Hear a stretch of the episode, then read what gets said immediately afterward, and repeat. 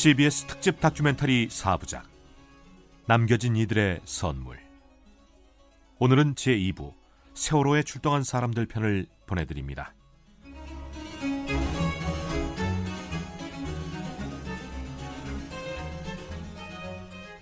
세월호 참사 발생 일주일이 경과한 시점 두 대의 차가 팽목항을 향해 가고 있었다. 진도대교에 가까워지자 두 대의 차에 나눠 탄 여섯 사람은 말이 없어졌다. 이미 지나가 버린 줄 알았던 두려움이 그들에게 다시금 밀려왔다. 그들은 사망자 192명, 부상자 161명이 발생해 세계적으로 두 번째 많은 인명피해를 낸 지하철 참사로 기록된 2003년 2월 18일 대구 지하철 참사 유족들이었다. 대학 입학을 앞두고 아르바이트를 하러 갔던 딸을 찾아 중앙로역으로 달려간 황명애 씨는 폴리스 라인 앞에서 혼절했다. 이름을 기록을 하다가 이제 이름은 기록이 없고 그냥 남 한 명, 여 한 명 뭐 이런 식으로 가다가 그냥 한 명, 두 명 이렇게 가는 거예요. 성별 구분도 안 된다는 거예요. 그때부터는. 사고 당시 유족들이 대구시와 국과수에서 들은 말은 두 가지였다. 그 사고로 아내와 딸을 잃은 천재영 씨의 이야기다. 대구시에서 이런 말을 했어요. 이 사고로 인해서 돌아가신 분은 72분이다. 그런 이야기를 했는데 실제로 그 신고했는 사람은 300명 가까이 신고를 했단 말이에요. 그리고 국가수에서는 또 어떤 말을 했는가 하면은 지하철 안이 워낙 이제 1500도 정도 올라가는데 일반 화장장이 800도다. 그래서 그거보다 더 높은 온도로 탔기 때문에 DNA 검출 안 될 수도 있다. 특히 뭐 나이 많은 분, 어린애, 여자는 안 될 수도 있다. 아이 잘못하면은 우리 집사람하고 애하고는 DNA도 검출이 안 되겠구나. 황망한 가족들을 더욱 황망하게 만든 것은 대구시의 태도였다. 참사가 일어난 바로 다음 날 당국은 사고 현장인 중앙로역을 군인까지 동원해 말끔히 청소했습니다. 하지만 오늘 새벽 물청소까지 했다는 그 현장에서 실종자 가족들은 유골로 보이는 뼈 조각들을 발견했습니다. 시신도 직접 찾고 뭐 온갖 일을 직접 나서서 진짜 하수구까지 다 끌고 올려가지고 거기에서 이제 뼈 조각 찾고 한 300자루가 났을걸요. 그리고 그걸 일일이 하나하나 다, 다 봤어요. 가족들이. 남자분들 엄청 고생했습니다. 여자분들하고 다 쫓아갔고. 정말 혹독한 일은 그 뒤에 시작됐다. 자식이, 부모가, 형제, 자매가 거기서 죽었음을 남은 가족이 증명해야 했다. 알바했는데 갔어. 확인서를 받아오고 그 시간에 이제 출근한다는 걸 이제 증명을 해야 되니까 몸에 가졌던 뭐 반지 목걸이 했는데 다 가서 받아오고 심지어 안경 했는 것까지 다 받아오고 옷 가방 쌌는 데 가서 다 받아가고 제가 중학교 1학년 때 시형 간염이 와가지고 병원에 설날 입원한 적이 있었거든요. 이 흉부 사진을 찍은 게 있었는데 이 치아가 같이 나왔어요. 그 사진에 이렇게 잘려가 병원에를 갔더니 5년이 되면은 폐지 폐기하는데 있을지 모르겠다 해서 담당자에게 내가 상세히 설명을 하고 끝까지 한번 찾아봐 달라라고 부탁을 하는데 그래서 그분이 이제 끝까지 진짜 그 사진을 찾아내 가지고 주셨어요. 근데 결국 이제 사망자 확인은 이 치아 사진으로 우리 애가 이제 두개골이 있었거든요. 그러나 실종자 가족들이 진심으로 하고 싶었던 말은 내 가족이 거기에 있었고 실종되었습니다가 아니라 내 가족은 거기에 없었고 실종되지 않았습니다였다. 가족들은 낮엔 죽음을 국가에 증명하고 혼자 깨어 있는 밤에는 죽음을 스스로에게 납득시켰다. 남들 이제 잠들었으면 2시 되면 거의 잠들거든요. 그러면은 제가 살짝 내려가 봐요. 그 지하를 정말 샅샅이 찢었어요, 진짜. 천장이 다 타고 철근이 내려앉았잖아요. 밑에는 막 철판하고 막 다 내려앉아가 있는 그런 상태인데 그걸 하나하나 내가 다 들어 올려가지고 밑에 다 들쳐보고 절대 거기서 살아남을 수 없다는 걸 알면서도 그걸 내 손으로 안 보고는 그냥 못 있겠는 거예요. 매일 밤 그걸 오늘은 여기서 여기까지 여기서 여기까지를 제가 그 전체를 다 뒤졌습니다. 내 아이 영혼이 거기서 있는 것 같은 느낌 때문에 떠날 수가 없는 거예요. 전재영 씨는 참사 발생 두 달 경과 후 아내와 딸의 시신을 찾을 수 있었다. 국가서에서 이제 파견 나와서 일 보는 사람이 이제 한 분이 나한테 그런 이야기를 하더라고요. 다른 분들은 대부분 문 있는데 마지막에 탈출하려고 거기 많이 이렇게 쌓여 있었대요.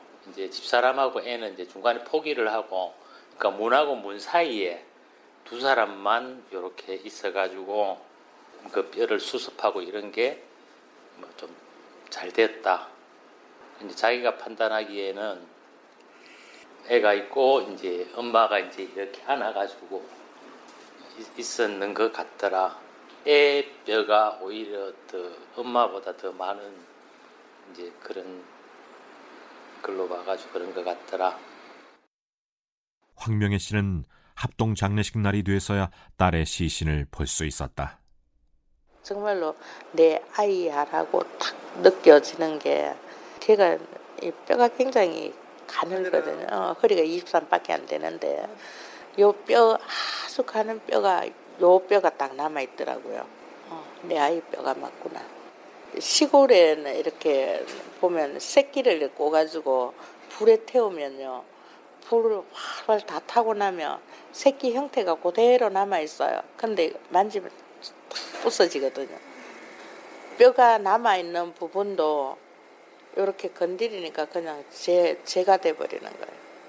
나는 이렇게 내 아이니까 내가 만져서 어루 만져서 정말 보내야 되겠다는 생각 때문에 그렇게 만졌는데 그대로 팍 내려왔는데 말이 필요 없었고 그대로 진짜 자식 앞에 무릎을 꿇지 않을 수가 없었어요. 너무 미안했어. 기관사가 마스터 키를 빼들고 탈출했기 때문이었습니다. 마스터 키는 자동차 키와 똑같은 역할을 합니다. 키를 빼면 뜨거운 관심을 가질 때 더 깊게 알게 되는 것들이 있다. 방화범이 뿌린 휘발유의 양은 2, 3리터. 결코 많지 않은 양이었다. 그런데 이 휘발유는 어떻게 두 대의 열차를 전소시키고 192명을 죽게 만들었으며 151명을 다치게 할 수 있었을까? 사건 발생 8분 만에 현장에 도착한 소방관들이 진입하지도 못할 정도로 강력한 불길은 무엇 때문이었을까? 언론과 대구시는 마스콘키를 빼서 탈출한 기관사에게 참사의 책임을 돌렸으나 사건 다음 날 대구시 37개 시민단체가 구성한 자체 진상조사위원회에서는 다른 의견을 내놓았다. 전재영 씨의 얘기다. 우리나라에서 기술이 없는 건 아니에요. 그러니까 지하철 차량 하나에 15억 정도 되는 거를 거기는 안에 이제 난연제 불을 질러도 불이 안 번지는 그런 시설을 해가지고 외국에 다 수출을 했어요. 그래서 기술을 했는 그런 차 기술적인 차원은 그렇게 되는데 그런 건 안 쓰고 그냥 안에 불 날 수 있는 거 그런 걸로 이렇게 지하철을 만들었는 거죠. 싸게 이렇게 그래서 불이 났는 거란 이 사건으로 기관사, 영무원 등 8명이 형사 처벌됐다. 모두 현장 근무를 하는 노동자였다. 참사는 한 성실했던 가장의 혼을 빼놓았다. 전재영 씨에겐 초등학교 5학년이던 아들이 한 명 있었다. 할머니와 함께 있는 아들이 생각난 것은 사건 후 두 달이 다 됐을 때였다. 친척들이 와가지고 그러니까 엄마하고 딸이 어떻게 됐는지 이런 이야기들을 얘도 들었는 것 같아요. 지 혼자 그냥 조용히 그냥 혼자서 울고 뭐 그런 게 있었는데 나도 안 보였고 엄마도 안 보였고 딸도 안 보였으니까는 다 죽었는 줄 알았는 것 같아요. 전화를 했고 이제 우진이하고 나하고 이제 통화를 하게 됐는 거죠. 그러니까 이제 통화를 하고 뭐 할머니 말 잘 들어라. 뭐 아빠 집에 가, 조금 있으면 갈게. 이제 그 이야기를 그걸 듣고 이제 애가 막 좋아가지고 막 날뛰고 그러니까 나는 살았으니까. 당시 희생자 대책위를 만든 가족들은 질문을 던졌다. 가족을 잃고 살아남은 우리는 무엇을 해야 할까? 복수를 꿈꾸는 자, 냉소주의자, 은둔자, 테러리스트, 무기력하고 절망한 사람. 이 중 어떤 것이 돼도 이상할 것이 없었다. 또 그 쓰레기 더미에서 그 가족들이 가가지고 유고를 찾아내고 했는 것들이 내가 기존에 알고 있는 상식에 비해서 너무나 나쁜 짓을 많이 하더라고요. 내가 저 사람 죽이고 싶더라고요. 그럼 어떻게 죽일까? 그래서 뭐 저 사람 퇴근길에 가가지고 딱 숨어 있다가 뭐 죽일까? 그런데 이제 용기가 없었어요. 이것은 용기의 문제가 아니었다. 정의의 문제였다. 그리고 고독의 문제였다. 가족의 목숨을 잃게 만들었을 뿐만 아니라 사건 후에도 정의롭지 못한 세상에서 인간성에 대한 믿음을 버릴 수 없었던 그는 고독했다. 유족들은 무엇이든 될 수 있었지만 가장 어려운 정체성을 택했다. 사랑하는 사람이었다. 윤석기 위원장이 물론 배 보상을 찾고 원인 규명하는 게 제일 먼저다. 하지만은 계속해서 기억을 하고 또 안전 교육을 해야만이 다음에 이런 사고가 또 다시 안 난다. 여러분들 사고가 났으니까는 힘들지 않, 않, 않느냐. 근데 이제 이런 사업들을 우리 유가족이 함으로 해가지고 잘 할 수 있다. 그런 추모 사업이라든지 안전 교육을 하는 게 좋다라는 이야기를 이제 저는 처음에 접했을 때 그게 사고 나고 나서 한 달도 안 돼서 그런 말이 나왔어요. 뭐 아이 그러면 당신은 그런 이야기 하쇼. 나는 나는 내 가족이 시신만 찾으면 된다. 이기주의죠. 깊이 생각을 해보니까는 아 그 추모 사업하고 안전교육이 굉장히 중요하다는 걸 자꾸 이제 몸에 와 닿는 거죠. 근데 애도 아직 살아있단 말이에요. 언젠가 또 이런 사고가 없으란 법은 없단 말이에요. 그러면은 우리가 이런 사고를 경험했는 사람들이 이런 거를 해야 되는 게 하나의 의무가 아닌가. 2005년 대구 지하철 참사 희생자들은 대구 지하철 노조와 함께 대구 지하철 전 차량의 내장재를 불연제로 교체했다. 팽목항에서 그들에게 손짓한 것은 타인의 고통이었다. 그 죽는 사람들의 고통이 어떨까? 또 살아있는 사람들의 고통, 그 가족들의 고통이 어떨까? 우리의 수습이 엉망이었는데 그 남아있는 그 가족들이 수습하는 과정이 제대로 될 거냐? 또 우리의 뒤를 밟는 거 아니냐? 내가 우리가 빨리 추모 사업 이런 것들이 제대로 되었다면은 그런 사고가 안 일어날 수도 있었지 않았느냐?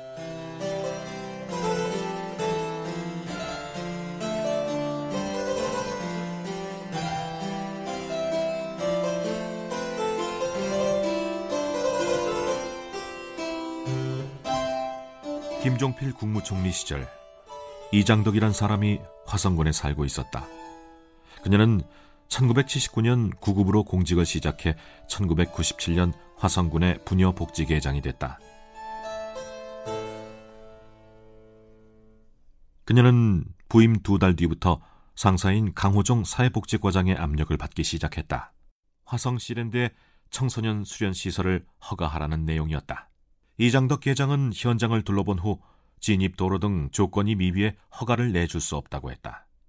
그러자 강호정 과장은 허가권자는 군수인데 당신이 뭔데라는 말로 계장을 몰아세웠고 시랜드 대표 박재천은 젊은 남자 3명과 사무실로 찾아와 애들을 다 죽이고 인생을 끝내주겠다고 협박했다. 강 과장은 박재천이 주는 것이라고 50만 원을 주기도 했다. 이장덕 계장은 98년 1월 30일자 메모에 이 일에 대해 이렇게 적고 있다. 굶어 죽어도 이 돈은 싫다. 그러나 그녀는 결국 시랜드 청소년 시설 허가에 사인을 했다. 시랜드는 군수님의 관심 사항이었다. 1년 반 뒤인 99년 6월 30일 시랜드 화재 참사로 301호에 묵었던 소망 유치원생 19명을 포함해 23명이 숨졌다. 현장으로 달려간 부모들은 아이들을 만날 수 없었다. 까맣게 타서 조각난 아이들은 이미 국과수로 옮겨졌다. 경찰은 301호 바닥에 피워져 있던 모기향이 바로 옆 옷가지에 옮겨 붙었고 이불이 다시 벽체 스티로폼 속에 내장돼 있던 전기 배선에 옮겨 붙어 전기 합선을 일으킨 것으로 추정하고 있습니다. 이번 화재의 정확한 원인은 국립과학수사연구소 감식 결과가 나오는 한 달쯤 뒤에 발표될 예정입니다. 국가수는 한 달이 걸린다던 화재 원인을 이틀 만에 모기향으로 발표했다. 유족들은 불이 난 곳에 모기향이 있었으니 모기향이 원인이란 식의 국가수 발표를 믿을 수 없었다. 아이들의 생명을 빼앗아간 사람들은 설명을 해야 했으나 그런 일은 없었고 국과수에는 냉동실이 없었다. 아이들의 시신은 썩어가고 있었다. 잘 다녀오겠다며 고사리 손을 흔들던 아이들이 작은 관 속에 누운 채 엄마 품에 돌아왔습니다. 발간 볼도, 품에 꼭 안기는 여린 몸도 이제 다시는 만져볼 수 없게 됐습니다. 유골은 내일 새벽 8월 7일 서울 시립 화장장에서 다섯 대의 버스가 주문진을 향해 출발했다. 유족들은 유골함을 무릎에 올려놓고 꼭 끌어안은 채 버스에서 밤을 보냈다. 다음 날 새벽 일출에 맞춰 유골을 바다에 뿌렸다. 아이들은 화성에서 가장 먼 곳, 인간의 손길과도 가장 먼 곳 통해 바다로 함께 갔다. 그 중엔 1993년 7월 3일생 쌍둥이 고가현, 고나현이 있었다. 쌍둥이 아빠 고석 씨의 이야기다. 확인이 안 되는 거죠 육안으로는. 그래서 이제 뭐 DNA 검사하고 뭐 하고 그랬는데 조각난 시신을 하나하나 다 했을 리가 만무하다 이거죠. 단 이틀 만에 이게 시신 확인인데 그래서 너무 너무나 많이 고통받고 숨져간 곳이 서해안이기 때문에 거기서 멀리 떨어진 곳 그래 동해로 가자 그래서 38일 만에 장례식을 치른 뒤 4, 5년간의 기억은 없다. 다만 한 가지만은 기억에 남는다. 그대로 그냥 끝내버리면 그냥 어떻게 보면 다 미쳐버릴 것 같아. 유족들이 다 그 공통된 의견이었어. 이제 수사 과정에서 밝혀지지 않았던 그런 부분이라든지 또 시신 확인 문제라든지 여러 가지 우리가 납득이 안 가는 그런 문제들을 우리 힘으로 한번 해보자. 우리 보상금 중에서 흔히 말하는 각출하자. 그게 다 동의를 했었고 우리 유족들도 변호했던 변호인들이 수임료를 그대로 기부를 해주셔서 그때 당시 돈으로 2억 정도가 모아졌어요. 그래서 그거를 제가 뭐 법인이라는 게 전혀 몰랐었어요. 그래서 법인 설립을 위해서 다 공부하고 공부하고 그래서 구비해서 그때 당시 이제 보건복지부로 그걸 이제 우편 접수를 해야 된다는 데서 직접 갔어요. 거기서 그냥 이런 지하에 이제 문전 박대 당하고 이, 런 것은 그냥 우편으로 접수해야 됩니다. 그래서 유족들이 그날 밤 시랜드에서 무슨 일이 벌어졌는지 알기 위해 모든 것을 조사한 시간은 잃어버린 사건의 단서를 찾아 과거 속으로 떠난 여행과도 같았다. 경찰에서 조사받았던 분들도 저희가 이제 찾아다녔고 그다음에 그 민간 전문가들을 찾아다니면서 그러나 국가는 유족들이 무력한 희생자이기를 원했다. 알아낸 것을 바탕으로 한 유족들의 재수사 요구는 받아들여지지 않았다. 2000년 2월 29일 서울 고등법원 법정에 서 있는 사람은 모기향을 피운 천경자 소망 유치원 원장, 휠체어에 탄 박재천 시랜드 대표 등 민간인 셋뿐이었다. 시랜드 참사에 연루된 공무원 전원은 허술한 법망 사이로 빠져나갔다. 지속적으로 정의롭지 못한 것만큼 유족들을 지치게 하는 것도 없었다. 온갖 부도덕을 참고 이성적이기 위해서 초인적인 인내심이 필요했을 유족들은 끝까지 용감하게 진실을 감당했고 경험을 보존했다. 시랜드 참사에 연루된 사람들을 참사 백서에 넣었다. 정작 백서를 만든 고석 씨는 이 백서를 수년간 읽을 수 없었다. 야, 그때 왜 이렇게 대처를 못했을까 하는 그런 절망감, 후회가 너무 많이 몰려들어요. 저만 그랬겠어요. 사건의 파괴적인 속도 때문에 나중에야 알게 되는 것들이 있다. 사고가 발생하면 지금 유족들을 먼저 챙기고 어떻게 대처할 건가를 속된 말로 좀 코치 정도 해줬으면 아, 저는 정말 그때 후회해요. 나 이렇게 이렇게 했으면 좋았을 텐데 하는 게 거기에 대한 전문 지식이 아마 쌓일 겁니다. 예를 들어 화재 현장 지금 예를 들어서 국가서라든지 그 소방서에서 저기 화재 그 조사하는데 그분들도 처음부터 전문가는 아니었을 거 아닙니까? 그래서 당사자들이 참여할 수 있는 그게 필요합니다. 절대적으로 필요합니다. 쌍둥이 중 한 명인 나현이는 노트에 이런 글을 남겼다. 저는 소망 유치원에 다닙니다. 저는 선생님을 사랑합니다. 저는 햇님반 선생님을 믿습니다. 그러나 아이들이 간 시랜드는 학생 1인당 5천원의 리베이트 비용이 오가는 곳이었다. 유족들은 아이들의 믿음을 저버린 세상을 미워했다. 우리 모두 깨끗해지지 않는 한 대책이란 없을 것이라고 생각했다. 그러나 우리가 저절로 변할 가능성은 크지 않았다. 변할 가능성을 누군가는 찾아내야만 했다. 유족들은 자신들이 먼저 노력해야 한다고 마음을 먹었다. 시랜드 유족들이 만든 재단은 진실조사에서 서서히 어린이 안전체험재단으로 성격이 바뀌었다. 그 정말 분해서 이 재단을 만들어서 이 수사 과정에서 못했던 부분을 이렇게 좀 해보자 그러는데 그 수사 이미 한 번 수사 과정에서 결정 난 거는 이미 그걸로 끝이고 우리가 할 수 있는 건 뭐겠습니까? 이 일밖에 없어요. 어린이 안전 사고의 심각성을 알리고 조금씩 조금씩 알리고 그다음에 정부 정책이 바뀌고 그 이제 그런 말도 있잖아요. 이제 어렸을 때 버릇이 여든까지 간다. 근데 지금은 안 바뀌어도 이들이 성인이 됐을 때는 우리나라의 이런 안전 정책이라든지 안전 문화라든지 이런 게 바뀌지 않을까 그렇게 생각하니까 좀 어느 정도 위안도 되고 그래서 이런 활동을 계속 하는 거지 그게 바뀌지 않고 그냥 그냥 어린이들한테 책임을 돌린다 그러면 나는 그냥 때려치고 싶어. 유족들은 한 인간의 생명, 자유, 꿈이 누구의 손에 달렸는지를 헤아리고 마음속 깊이 흔들렸다. 그러나 죽은 아이들의 삶이 산 사람들의 삶 안에서 꽃처럼 피어날 수 있다는 것이 그들에게 희미한 희망이었다.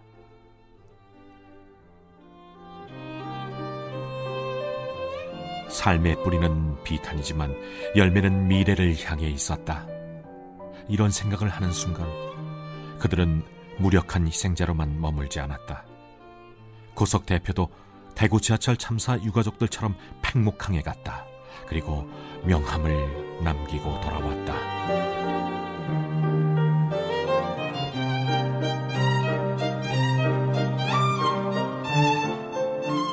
대구 지하철 참사 유족, 화성 시랜드 참사 유족. 그들 모두는 국가가 우리를 보호해 주리란 착각에 폐허해서 약속도 진실도 없는 것으로 간주되는 곳에서 출발해 팽목항으로 달려갔다. 재난의 무게를 줄이고 슬픔을 덜고 먼저 겪은 사람이 나중에 겪은 사람은 자신들보다는 덜 외롭게 하려는 개별적인 출동이었다.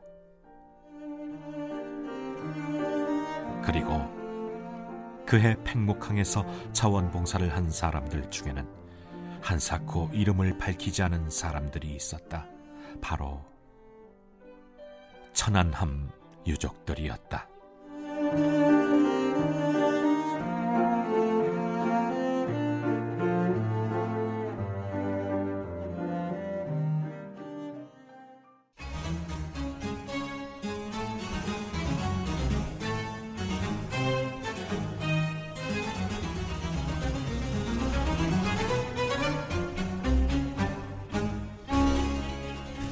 CBS 특집 다큐멘터리 4부작 남겨진 이들의 선물 오늘은 세월호에 출동한 사람들 편을 보내드렸습니다. 내일은 파리의 천안함 병사편을 보내드립니다. 지금까지 내레이션의 구자형, 취재 구성의 프로듀서 정혜윤이었습니다.